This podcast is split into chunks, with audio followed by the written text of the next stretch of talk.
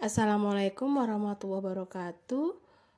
Ini adalah um, mata kuliah tes psikologi 4 yaitu tes kepribadian bersama saya Oktariana Indrastuti.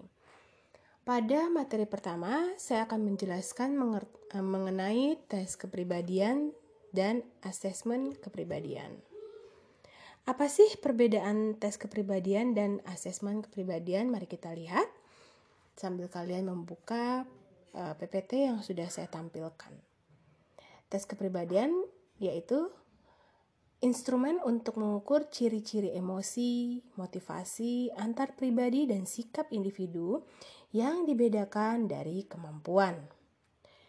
Pada tes kepribadian bukan merupakan tes kemampuan seperti tes intelijensi, itu sangat berbeda. Kalau tes intelijensi, kita ingin mengetahui bagaimana kemampuan uh, cara berpikir, kemampuan analisa. Pada tes kepribadian, ada karakteristik yang mendefinisikan perbedaan antara berbagai jenis individu, dan perbedaan tersebut dapat diukur secara akurat melalui alat-alat tes kepribadian. Pada tes kepribadian, melibatkan stimulus terstandarisasi yang ditujukan untuk memancing dan menganalisa perbedaan reaksi individu. Tes kepribadian terdiri dari banyak unsur seperti nilai, ciri kepribadian, identitas pribadi, selera humor individu, kehangatan antar pribadi, gaya perilaku, pandangan terhadap dunia, dan akulturasi yang telah berlangsung lama dan menetapkan serta konsisten yang diungkapkan ke berbagai situasi yang dialami individu.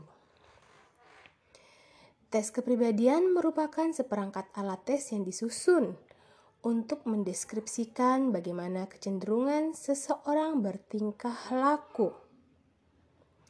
Tes kepribadian merupakan deskripsi kualitatif dari kepribadian seseorang bukan deskripsi kuantitatif karena sudah dijelaskan bahwa tes kepribadian bukan seperti tes intelijensi. Alat tes menggunakan angka-angka hanya untuk membantu menjelaskan kepribadian.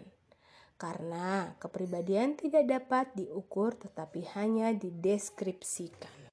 Sedangkan pada asesmen kepribadian, merupakan sebuah proses mengambil data dari berbagai sumber yang dilakukan dengan berbagai metode asesmen dan menempatkan data tersebut dalam konteks histori, informasi rujukan, dan observasi tingkah laku untuk menghasilkan pemahaman menyeluruh mengenai orang yang diakses atau diukur kepribadiannya. Asesmen kepribadian berbeda dengan tes kepribadian, karena tes adalah sebuah proses yang secara langsung berusaha untuk mendapatkan hasil yang kuantitatif, yaitu berupa skor. Contoh dalam tes intelijensi menunjukkan bahwa seseorang memiliki kecerdasan superior. Adapun tipe tes kepribadian Menurut tipenya, tes kepribadian berbagai uh, terbagi menjadi dua, yaitu inventory atau objektif dan proyektif. Yang pertama, tes objektif yaitu merupakan sebuah self-report di mana testi dihadapkan dengan pertanyaan atau pertanyaan dan diminta untuk memilih mana yang paling sesuai dengan dirinya. Ada pilihan yang mana sesuai dengan dirinya. Tidak ada istilah benar dan salah pada tes kepribadian. Skornya bersifat ipsatif atau tidak dibandingkan dengan orang lain, melainkan dengan hasil-hasil tes dirinya sendiri. Bentuk dari tes objektif berupa paper and pencil questionnaires atau wawancara terstruktur yang dilakukan oleh klinisi yang sudah terlatih. tes objektif dapat dibagi menjadi dua bagian, yaitu omnibus atau broadband atau narrowband, yaitu omnibus mengukur banyak hal sekaligus seperti ciri kepribadian, kecemasan, depresi, dan lain-lain. Sementara narrowband mengukur satu atau beberapa aspek saja. Contohnya pada alat ukur 16PF, MBTI, MMPI, EPPS. Sedangkan tes proyektif seperti apa? Tes proyektif umumnya memiliki format tidak terstruktur atau bisa dikatakan ambigu dalam uh, format tes tersebut. Dengan demikian, responden dapat memberikan respon sebanyak atau sedikit yang ia mau. Dap banyak pendapat setuju bahwa formal tes ambigu memungkinkan beberapa karakteristik kepribadian akan terungkap. Selama data yang terungkap dapat dikoding dan diinterpretasi secara terstandar oleh para klinisi. Contohnya yaitu pada tes gambar atau tes grafis, ada tes RO, ada tes CAT dan TAT. Pada uh, tipe tes kepribadian ini yaitu proyektif dan juga objektif akan kalian banyak gali saat mengikuti mata kuliah asesmen klinis. Tipe asesmen kepribadian yaitu tes laporan diri atau self-report, di mana keunggulan tes ini adalah terstandarisasi, mudah diberikan, reliable, menangkap gambaran diri dengan baik. Yang kedua, tes key short, yaitu keunggulan key short adalah responden lebih aktif, banyak terlibat, dan item yang sama dapat digunakan untuk menilai aspek yang berbeda.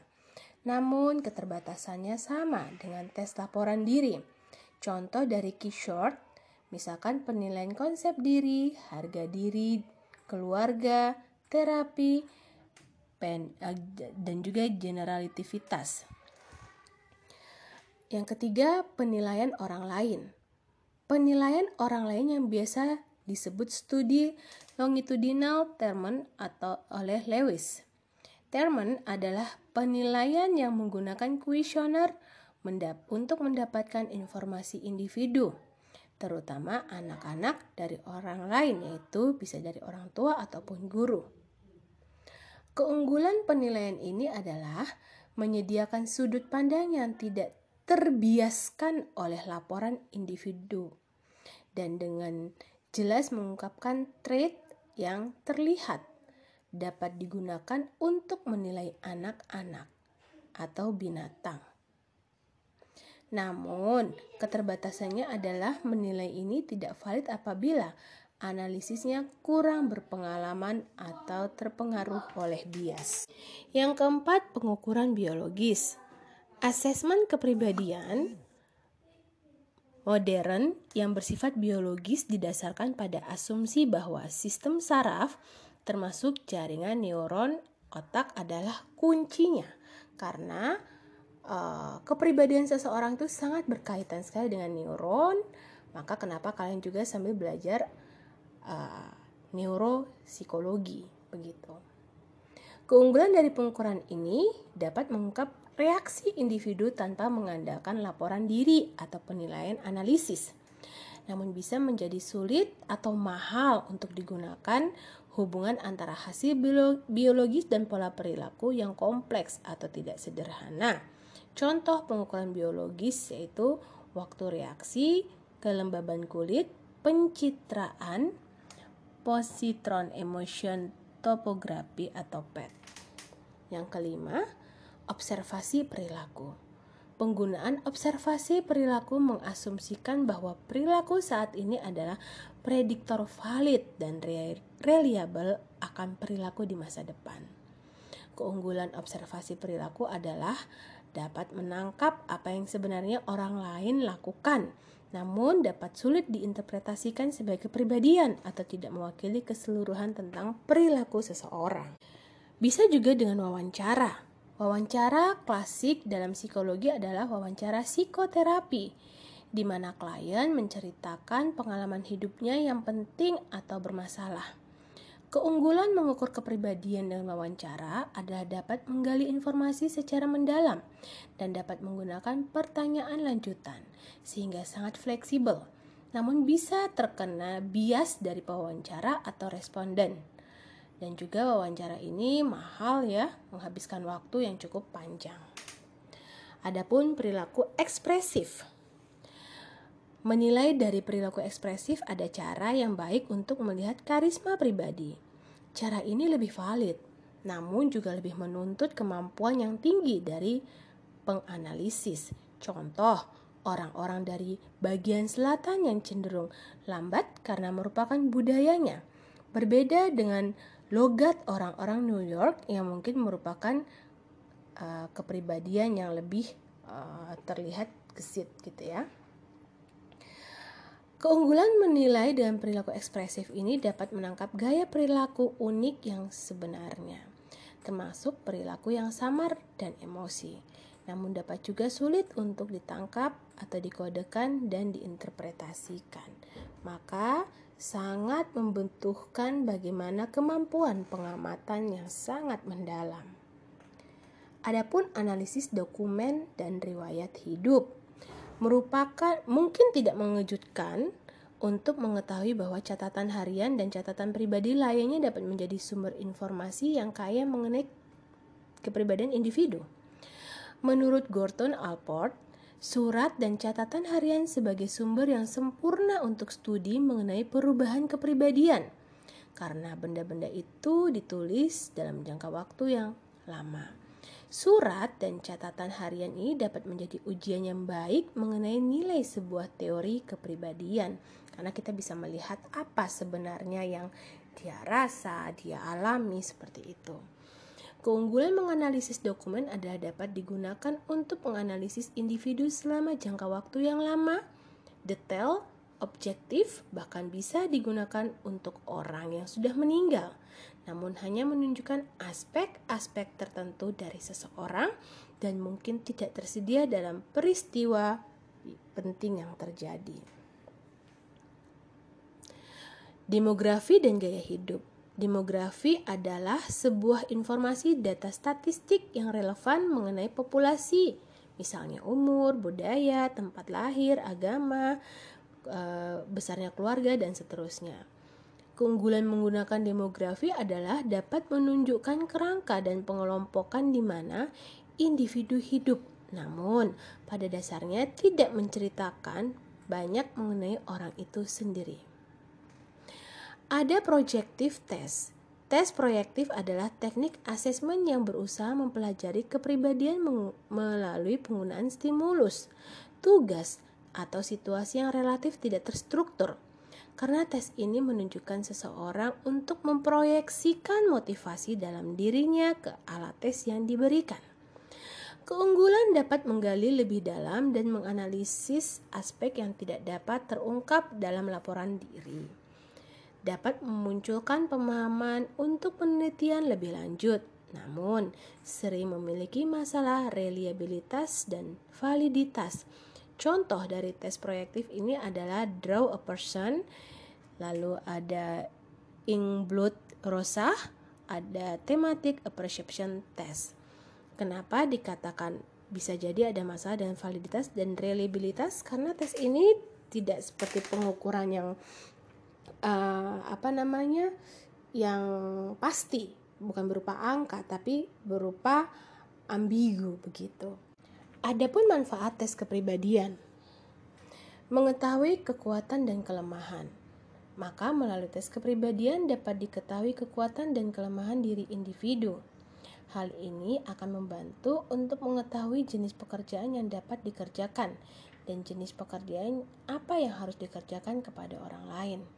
Yang kedua, mengetahui apa yang disukai dan tidak disukai. Serupa dengan mengetahui kekuatan dan kelemahan, tes kepribadian juga dapat membantu untuk mengetahui apa yang disukai dan yang tidak disukai.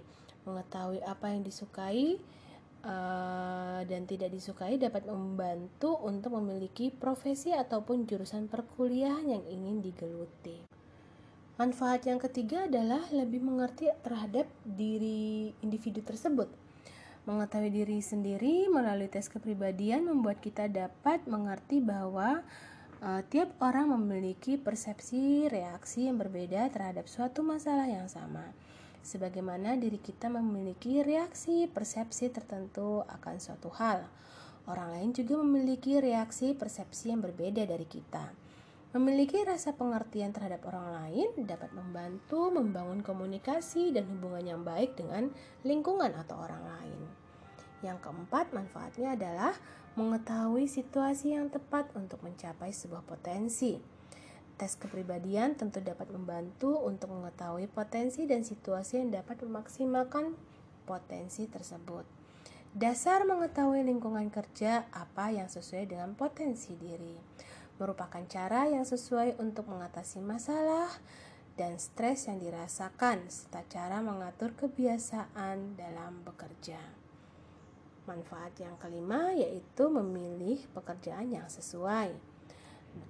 Namun, tes kepribadian juga dapat digunakan oleh pihak perusahaan untuk mencari karyawan yang sesuai dengan kriteria perusahaan, karena pada dasarnya seperti tes objektif itu kayak 16 PF, FSCT gitu ya, SSCT uh, itu sering dipakai juga oleh orang-orang perusahaan untuk mengetahui bagaimana gambaran kepribadian si individu atau calon karyawan. Namun, memang dalam melakukan analisanya itu cukup berbeda dengan analisa klinisi. Demikian materi dari saya, semoga bermanfaat.